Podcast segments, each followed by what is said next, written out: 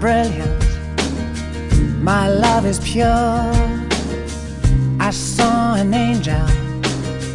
Of that I'm sure. Mến chào tất cả các bạn đến với chương trình xung quanh chúng ta, chương trình bàn về giáo dục đặc biệt và công tác xã hội.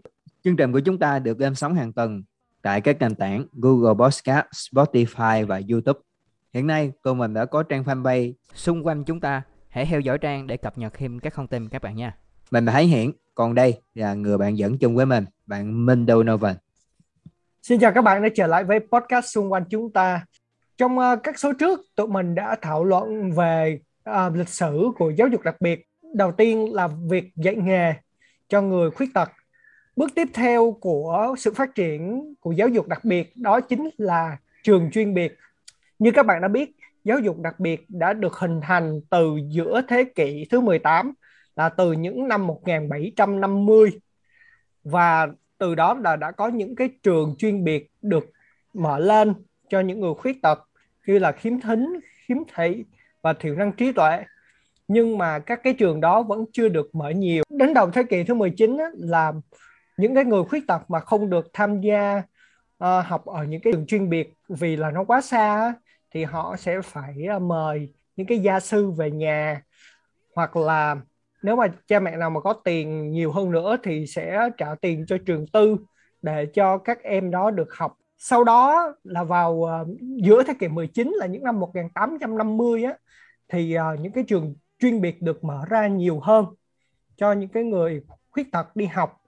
Và đây là một cái bước tiến rất lớn trong giáo dục đặc biệt. Nhưng mà buồn một cái là tới năm 1880 thì có một cái thuyết gọi là thuyết ưu sinh của nhà khoa học là Francis Galton. Thuyết ưu sinh là gì?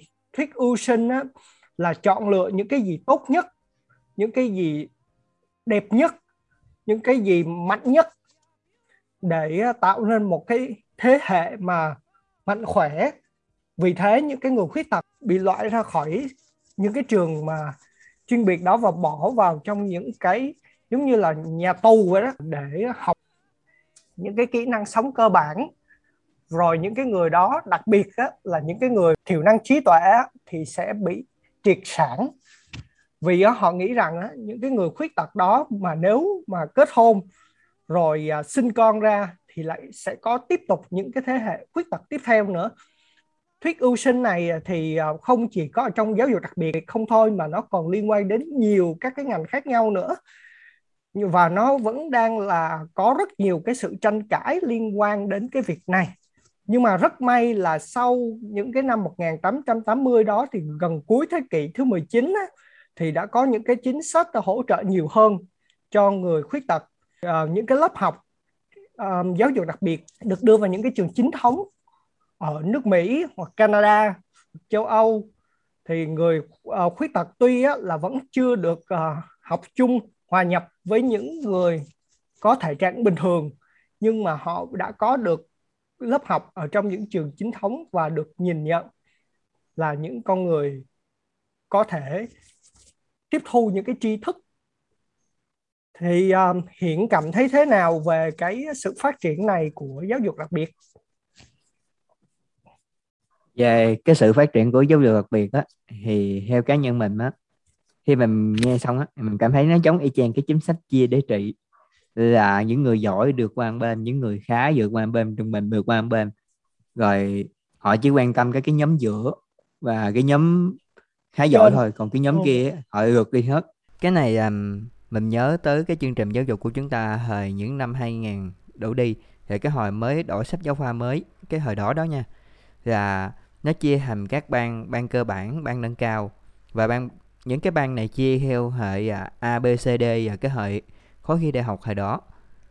Là những bạn nào học siêu giỏi mới vô được những cái ban chuyên đó, còn nếu không thì chỉ học ban cơ bản. Cái mức độ học giữa ban cơ bản và ban nâng cao nó khác nhau rất xa, thật sự cực kỳ xa luôn. Và những bạn giỏi thì càng ngày càng giỏi hơn, và những bạn mà dở thật sự là càng ngày càng dở hơn, tại vì những giáo viên mà họ dạy những lớp dở họ khinh thường những cái lớp dở rất là nhiều. Thì có thể là cái hiết này đó thật sự luôn là theo cá nhân mình thôi nó cũng có điểm tốt nhưng mà cái điểm xấu nó nhiều hơn. Và nó ảnh hưởng tới cái xã, toàn thể cái xã hội luôn chứ không phải là khuyết tật. Mà ừ. cái phần mà chịu nặng nhất đó chính là những cái cộng đồng yếu thế của xã hội. Nhưng mà Hiền nghĩ như thế nào về cái um, tức là một phần của cái thuyết ưu sinh về cái việc là ngăn cản cái sự uh, gia tăng dân số mà có cái gen khuyết tật? Cái này theo mình là nó hơi tầm bậy tại vì gia tăng dân số mà có gen khuyết tật á, thì cái này nó hẳn luôn thì nó dính thêm một đống vấn đề ở phía sau nữa. Tại vì ví dụ có hai người khuyết tật sinh hai người khuyết tật lấy nhau nhưng mà để ra con họ không khuyết tật cái thực tế rất là nhiều. Và ngược lại, hai người bình thường lấy nhau nhưng mà để con ra khuyết tật vẫn có, cho nên là cái thuyết này á là một cái một cái hướng định hướng rất là vậy mình cũng có thể hiểu là họ cũng có cái lý của họ. Tại vì tức là khoa học á, đã cho thấy những cái gen đó có thể lây qua cho những cái ờ, thế hệ sau.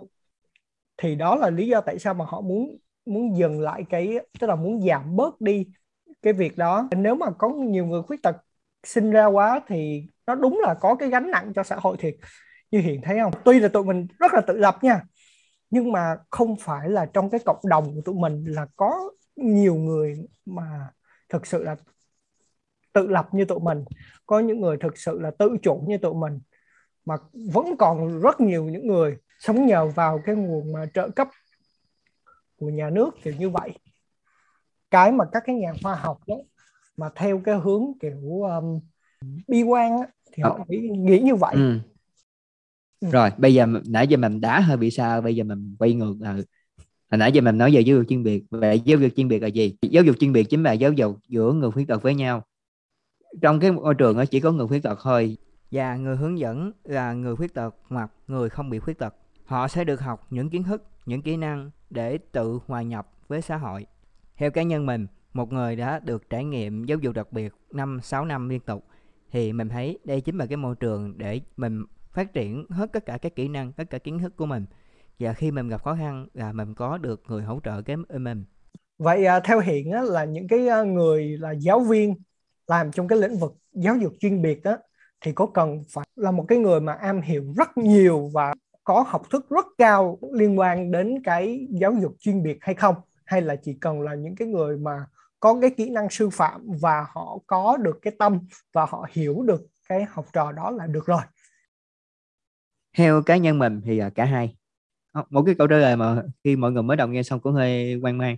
Theo mình và cả hai thì á, cái giai đoạn đầu á, của giáo dục chuyên biệt là những cái lớp cơ bản thì mình phải cần một giáo viên am hiểu về giáo dục đặc biệt am hiểu về người khuyết tật càng sâu càng tốt để giúp cái người khuyết tật đó phát triển được tất cả các kỹ năng và hòa nhập được với cuộc sống ở mức độ cơ bản. Thì cái giai đoạn đầu này đó là khoảng 3 hoặc 5 năm đầu thì mình phải cần một người rất rõ rất hiểu về người khuyết tật. Còn cái giai đoạn sau thì mình cần một người có cái tâm. Tại vì lúc này á là nó chuyển qua một cái giai đoạn khác đó chính là cái tâm lý của cái người khuyết tật. Nó ừ. chuyển qua một cái giai đoạn tâm lý. Thì sau khi mình qua được giai đoạn 1 mình qua giai đoạn 2 thì mình cần người có tâm và hiểu về kiến thức sư phạm. Ừ. thì cả hai cái giai đoạn một giai đoạn 2 nó phối hợp với nhau thì nó sẽ tạo ra một cái kết quả để nó dẫn tới cái giai đoạn thứ ba, chính là giáo dục hòa nhập. You're beautiful.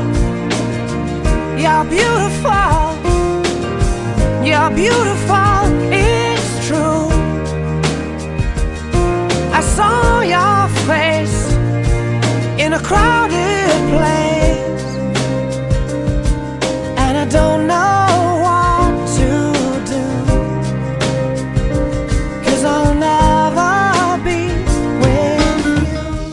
theo như là các cái suy nghĩ của những cái người trong cái các cái thế kỷ như là 18, 19 hoặc là đầu 20 thì họ vẫn còn nghĩ là giáo dục đặc biệt là phải dành cho những người chuyên am hiểu và am hiểu rất nhiều, rất sâu về người khuyết tật. Nhưng mà mình à, phát hiện ra một điều như thế này là hiện đó là hồi đó tụi mình học ở Nguyễn Đình Chiểu thì à, gần như là không có nhiều giáo viên mà có cái bằng cấp mà về giáo dục đặc biệt đâu ha. Uh, có một có một số thầy cô tuy là không có cái chuyên môn đó thật nhưng mà họ dạy tụi mình khá là tốt và họ thích nghi khá là tốt và họ hiểu tâm lý của tụi mình. Hiện có công nhận như vậy không?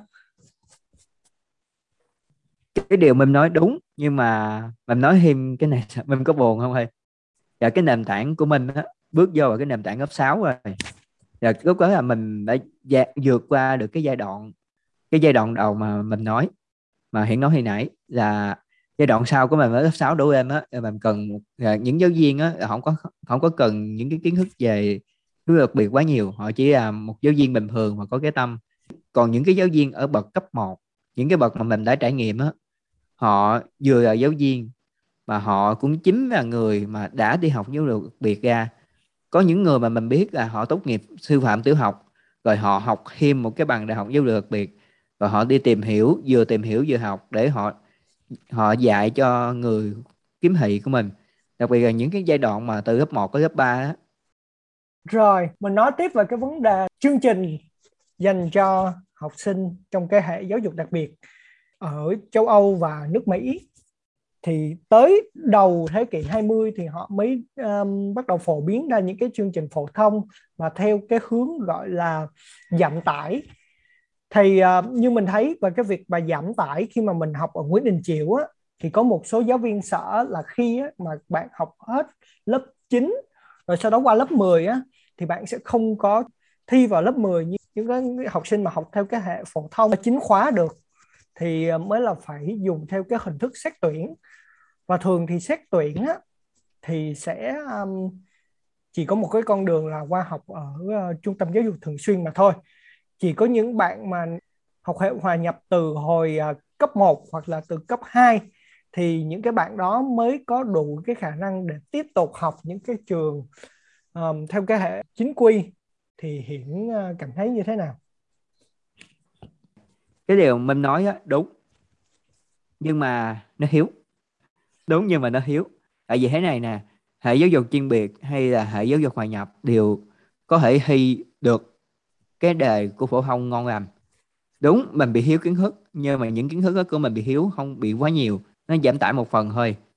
Nhưng mà có một cái khó là như thế này nè, cái khó nhất là khi mình học à, hệ giáo dục chuyên biệt là theo như luật pháp Việt Nam, giáo dục chuyên biệt là giáo dục đồng nghĩa với việc hệ giáo dục thường xuyên, là giáo dục vừa học vừa làm. Khi bạn là một người học hệ phổ thông, bạn chuyển qua hệ giáo dục thường xuyên bạn học được, nhưng mà ngược lại thì không được cho nên đó là bạn không có thể thi được. Đó là cái vấn đề thứ nhất. Còn thêm một cái thứ hai nữa, đó chính là mình, cho dù mình có được phép thi luôn, nhưng mà để tổ chức một hội đồng thi cho mình thì nó tốn kém. Cho nên họ bỏ qua bước đó, họ sẽ thực hiện cái phương thức là xét tuyển luôn. Và mặc định của hệ giáo dục thường xuyên nó chỉ cần mình có được cái mức độ học lực là trên trung bình ở tất cả các năm cấp 2 là mình được xét tuyển luôn cho cái đó là kể cả người bình thường luôn không phải là người khuyết tật không ừ. thì cho nên á, thì mình à, xin rào vào ở cái chỗ này á, là như thế này là chương trình của hệ giáo dục thường xuyên đúng chương trình hệ giáo dục đặc biệt đúng nó có giảm tải nhưng mà mức độ giảm tải của nó chỉ là giảm tải những cái không cần thiết và người khuyết tật học hệ chương trình chuyên biệt họ vẫn thi được họ vẫn làm được những cái đề của bên hệ phổ thông khoảng 70 đến 80 phần trăm. Ừ. cái đó mình hoàn toàn đồng ý tại vì hồi đó mình à, đã học ờ, ở một cái trung tâm giáo dục thường xuyên cũng có tiếng ở Sài Gòn. Thì trung tâm này họ cũng tự hào là họ có 70 tới 80 phần trăm học sinh đậu được đại học. Thì đó là một cái điều mà rất là đáng ờ, ngưỡng mộ. Tại chính vì xác chính xác tuy là họ học uh, giáo dục thường xuyên thiệt nhưng mà mình uh, vẫn thấy họ có những cái lớp mà luyện thi hết sức là chất lượng. Nên là mình cảm thấy là cái việc là chia ra là chuyên biệt hay là phổ thông hoặc là giáo dục thường xuyên thì nó thực sự là nó cũng không có nó không có nhiều ý nghĩa nữa. Tại vì đúng rồi nếu, sự nếu, cái đó ý nghĩa đó không có.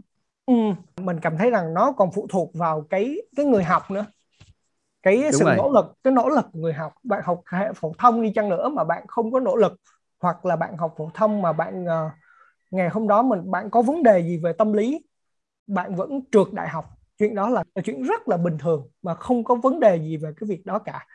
Ok nãy giờ mình đã hơi bị xa rồi. Bây giờ mình quay lại. Vậy cái hệ giáo dục uh, chuyên biệt dành cho người khuyết tật họ sẽ học những cái gì? Thì theo những gì mình được trải nghiệm và những gì mình hiểu thì và cái giáo dục chuyên biệt á, thì cái giai đoạn đầu hồi nãy mình nói á, họ sẽ được học rất kỹ luôn về cái khả năng mà nhận diện môi trường. Và họ với những người khuyết tật khác sẽ cùng nhau cảm nhận cái môi trường như thế nào và họ sẽ sống ra sao. Tương tác như thế nào? Thì khi nhỏ mình có học những cái môn gọi là sinh hoạt hàng ngày. Môn này mình sẽ học cách rửa chén, cách nấu ăn, cách quét nhà, cách đi siêu thị, hay là cái môn định hướng di chuyển à, đối với người kiếm thị á, di chuyển là một việc rất quan trọng. Và cái môn mình học ở đây là mình sẽ đi mình sẽ cầm gậy như thế nào rồi mình sẽ đi trên đường ra sao rồi cách băng qua đường. Hay là những cái môn ví dụ như là học cái cách giao tiếp với à, những người bên ngoài như thế nào hay là cái cách nhận diện tờ tiền. Thì tất cả những cái đó chính là cái nền tảng để qua cái bước một này họ chuyển tiếp lên cái bước thứ hai. Đó chính là những gì họ học họ sẽ đem tất cả ra xã hội và tương tác. À, thì đúng đó hiện à, ờ, mình cũng đồng ý là cái cái điều này thì nó cũng khá giống với là giáo dục đặc biệt ở các cái uh, thế kỷ trước. Đó là họ chú trọng vào cái việc là đào tạo kỹ năng sống. Vì là kỹ năng sống là một cái thứ mà cực kỳ là cần thiết. Tức là không chỉ những người khuyết tật mà những người mà không khuyết tật nữa. Ai cũng vậy ai cũng cần phải có kỹ năng sống đúng không?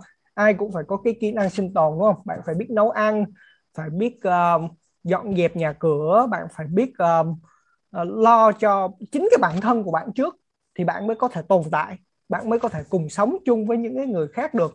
Chứ không phải là bạn chỉ có sống một mình bạn hoặc là bạn chỉ sống trong cái cộng đồng những cái người khuyết tật đó không.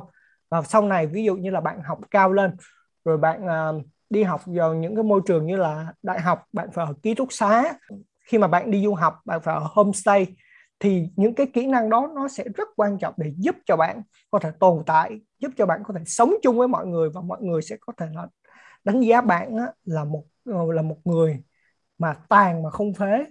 Rồi mình nói tiếp về một cái vấn đề mà hôm bữa ờ, mình và hiện cũng có nói đó là gì? Đó là nếu mà chỉ có chú trọng vào cái việc là dạy kỹ năng sống mà không có chú trọng vào cái việc là dạy các cái kiến thức mà chuyên môn á về văn hóa đó thì nó sẽ là một cái điều mà cực kỳ là thiếu thốn và sẽ là cực kỳ là khó khăn cũng như bất lợi cho những cái bạn khuyết tật. Tại vì mình ờ, đã có tham dự rất nhiều cái workshop đặc biệt là những cái workshop dành cho các bạn có vấn đề về thiểu năng trí tuệ. Theo mình biết á, là các cái trường mà giáo dục chuyên biệt những cái cơ sở giáo dục chuyên biệt hiện nay á, thì uh, mỗi trường á, mỗi cơ sở thì họ giảng dạy theo một cái lối khác nhau theo một cái cách khác nhau các cái phương pháp khác nhau dựa trên cái sự quyết định của người đứng đầu. Và điều đó nó tạo nên một cái điều là nó không có thống nhất và nó không có một cái thiết bị gì đó để đo lường cái sự hiệu quả của các cái phương pháp đó của cái giáo trình đó. Nên đó là cái mặt bằng chung của các cái bạn mà thiểu năng trí tuệ hoặc là tự kỳ đó là nó sẽ không bằng nhau. Cái điều mà mình nói nó không chỉ đúng trong à, thiểu năng trí tuệ mà nó đúng đối với hệ giáo dục cho tất cả các dạng khuyết tật khác như thực tế luôn như mình chứng kiến là kiếm thị lẫn kiếm thính. Thực sự bây giờ có giáo dục cái chương trình giáo dục chuyên biệt là mỗi nơi dạy một cái chương trình khác nhau. Là mỗi nơi có một cái hệ hang quy chiếu khác nhau và cái suy nghĩ của người đứng đầu họ nghĩ á, có nơi họ nghĩ ok tập trung tập trung cho học văn hóa đi. Nhưng mà có nơi họ nghĩ ok chỉ cần học kỹ năng học nghề là đủ. Thì dẫn tới cái đầu ra là nó nó chênh đẹp rất là nhiều và nó có rất là nhiều cái phức tạp mà nó dẫn tới những cái hậu quả mà mình đã nói ở những cái số trước là về vấn đề việc làm hay là học thức. Ừ. thì um, theo hiện thấy á, là giáo dục chuyên biệt á, là rất cần khi mà giai đoạn bắt đầu đúng không? Hoàn toàn là đồng ý luôn à, như là các bạn khiếm thị như tụi mình ban đầu là phải học gì? Học chữ nổi đúng không? Rồi học uh, định hướng di chuyển đúng không? Rồi học những cái kỹ năng sống đúng không? Hay là các bạn khiếm thính á, thì phải học những cái um, ngôn ngữ ký hiệu nè rồi ờ, cách um, quan sát cái khẩu hình hình miệng nè. Rồi các cái bạn thiểu năng trí tuệ thì sẽ phải học cái kỹ năng sống nè rồi kỹ năng uh, kiềm chế bản thân nè. Thì um, những cái thứ đó nó rất cần thiết là cái những cái bước can thiệp đầu tiên còn sau đó thì các bạn có thể học uh, ở một cái môi trường hòa nhập Hiền có cảm thấy như vậy không? Tại vì mình cảm thấy là uh, cấp 2 dần dần là có càng nhiều các bạn đi học hòa nhập nhiều hơn và cái hệ uh, giáo dục chuyên biệt cho cấp 2 3 đang dần bị thu hẹp lại? Theo cá nhân mình như thế này nè. À, cái điều mình nói mình đồng ý. Nhưng mà chuyển qua hệ cấp 2 và cấp 3 như thế này thì mình sẽ có một cái giai đoạn ở giữa mà cái giai đoạn hồi nãy mình nói là cái bước bước level hai đó là một cái hình thức giáo dục chuyên biệt. Nhưng mà giáo dục chuyên biệt lần này á giáo viên sẽ là một người để đứng ra hỗ trợ các học, học viên. Họ vẫn là một giáo viên như một giáo viên bình thường ở ngoài. Họ chỉ đứng ra một họ hỗ trợ à, chỗ này em khó thì cô thầy sẽ giúp. Sau khi cái nền này bắt đầu nó ổn á thì cái giai đoạn tiếp theo sẽ chuyển qua cái hệ giáo dục à, uh, ngoài nhập luôn ừ. hoàn toàn chuyển qua hệ giáo dục ngoài nhập mình cần một cái bước chuyển y chang một cái bước điểm từ một cái bậc thang thứ nhất lên bậc thang thứ hai rồi bước qua bậc thang thứ ba. Thì nó có cái bậc thang giữa để bậc thang giữa để củng cố lại hết những cái gì ở bậc thang thứ nhất. Để nó bước qua cái bậc thang thứ ba để cho các bạn có thể lúc đó các bạn ra ngoài có thể giao tiếp được với mọi người bình thường và có thể tự học được. Hoặc hoặc là đang học trong trường thì ông thầy ông ghi trên bảng. Ông ghi không có nói gì hết. Thì mình lúc đó cũng phải tự biết quay qua kêu mấy đứa xung quanh nói à ê ê ông thầy ông ghi gì? Tụi bay đọc lại cho tao đi. Không thì à, tụi bay cứ ghi đi. Rồi à, hết giờ á nhờ tụi bay đọc lại. Còn không thì cho con mượn tập về con nhờ người khác đọc giùm tao. Thì những cái kỹ năng này đó được thực hiện ở bước giữa. Tại vì theo cá nhân của mình á mình đã từng quan sát những cái trường hợp như thế này là các bạn ra ngoài học chung với người bình thường từ rất sớm và bạn bị ngọt và bạn bỏ cuộc. Có bạn thì vẫn cố gắng được nhưng mà bạn cố gắng bạn rất mệt. Và tới khoảng thời gian khoảng 2 hoặc 3 năm liên tục á bạn mới quen được với cái sự ờ, ờ, uh, ngọt đó. Đúng hơn chúng ta có thể nói là bạn bị sốc. Và cái việc bị sốc á trong những cái trường hợp mà mình quan sát được á thì cái kết quả học tập của bạn rất là bê bết. Và cái này không phải một bạn đâu rất nhiều bạn thật sự là rất là nhiều. Theo mình á là cần một năm cho tới 2 năm. Không cần ba một bốn năm cấp 2 đâu chỉ cần một hoặc hai năm cần cái bước xây cái bước điểm á có được cái bước điểm đó rồi ví dụ như lớp 6, lớp 7 á, thì mình xây bước điểm nhưng mà lớp 8 á, mình cho các bạn ra ngoài học để các bạn thích nghi được cái môi trường như thế nào và tập có được kỹ năng như thế nào. Bắt đầu á bạn sẽ bước lên lớp 10 một cách rất là thoải mái. Và cái lớp 8, lớp 9 mà bạn có thể ra ngoài giao tiếp được với những bạn ở ngoài. Nhưng lớp 6, lớp 7 mình cần cái bước điểm đó. Ừ. và theo cá nhân mình là giáo dục à, chuyên biệt chính là cái nền tảng bước chuyển tiếp từ từ để chuyển qua cái nền giáo dục giáo dục hòa nhập Cảm ơn các bạn đã lắng nghe số này của tụi mình. Thì trước khi tụi mình kết thúc thì mình xin tóm lại một số ý chính về nội dung của số này. Đó là giáo dục đặc biệt là hệ thống và môi trường giáo dục giúp cho người khuyết tật có thể thích nghi và học tập tốt hơn. Từ đó có thể um, sẵn sàng cho cái bước tiếp theo gọi là giáo dục hòa nhập. Và giáo dục hòa nhập thì tụi mình sẽ thảo luận trong số tiếp theo. Các bạn nhớ đón xem nhé. Xin chào và hẹn gặp lại trong các số tiếp theo.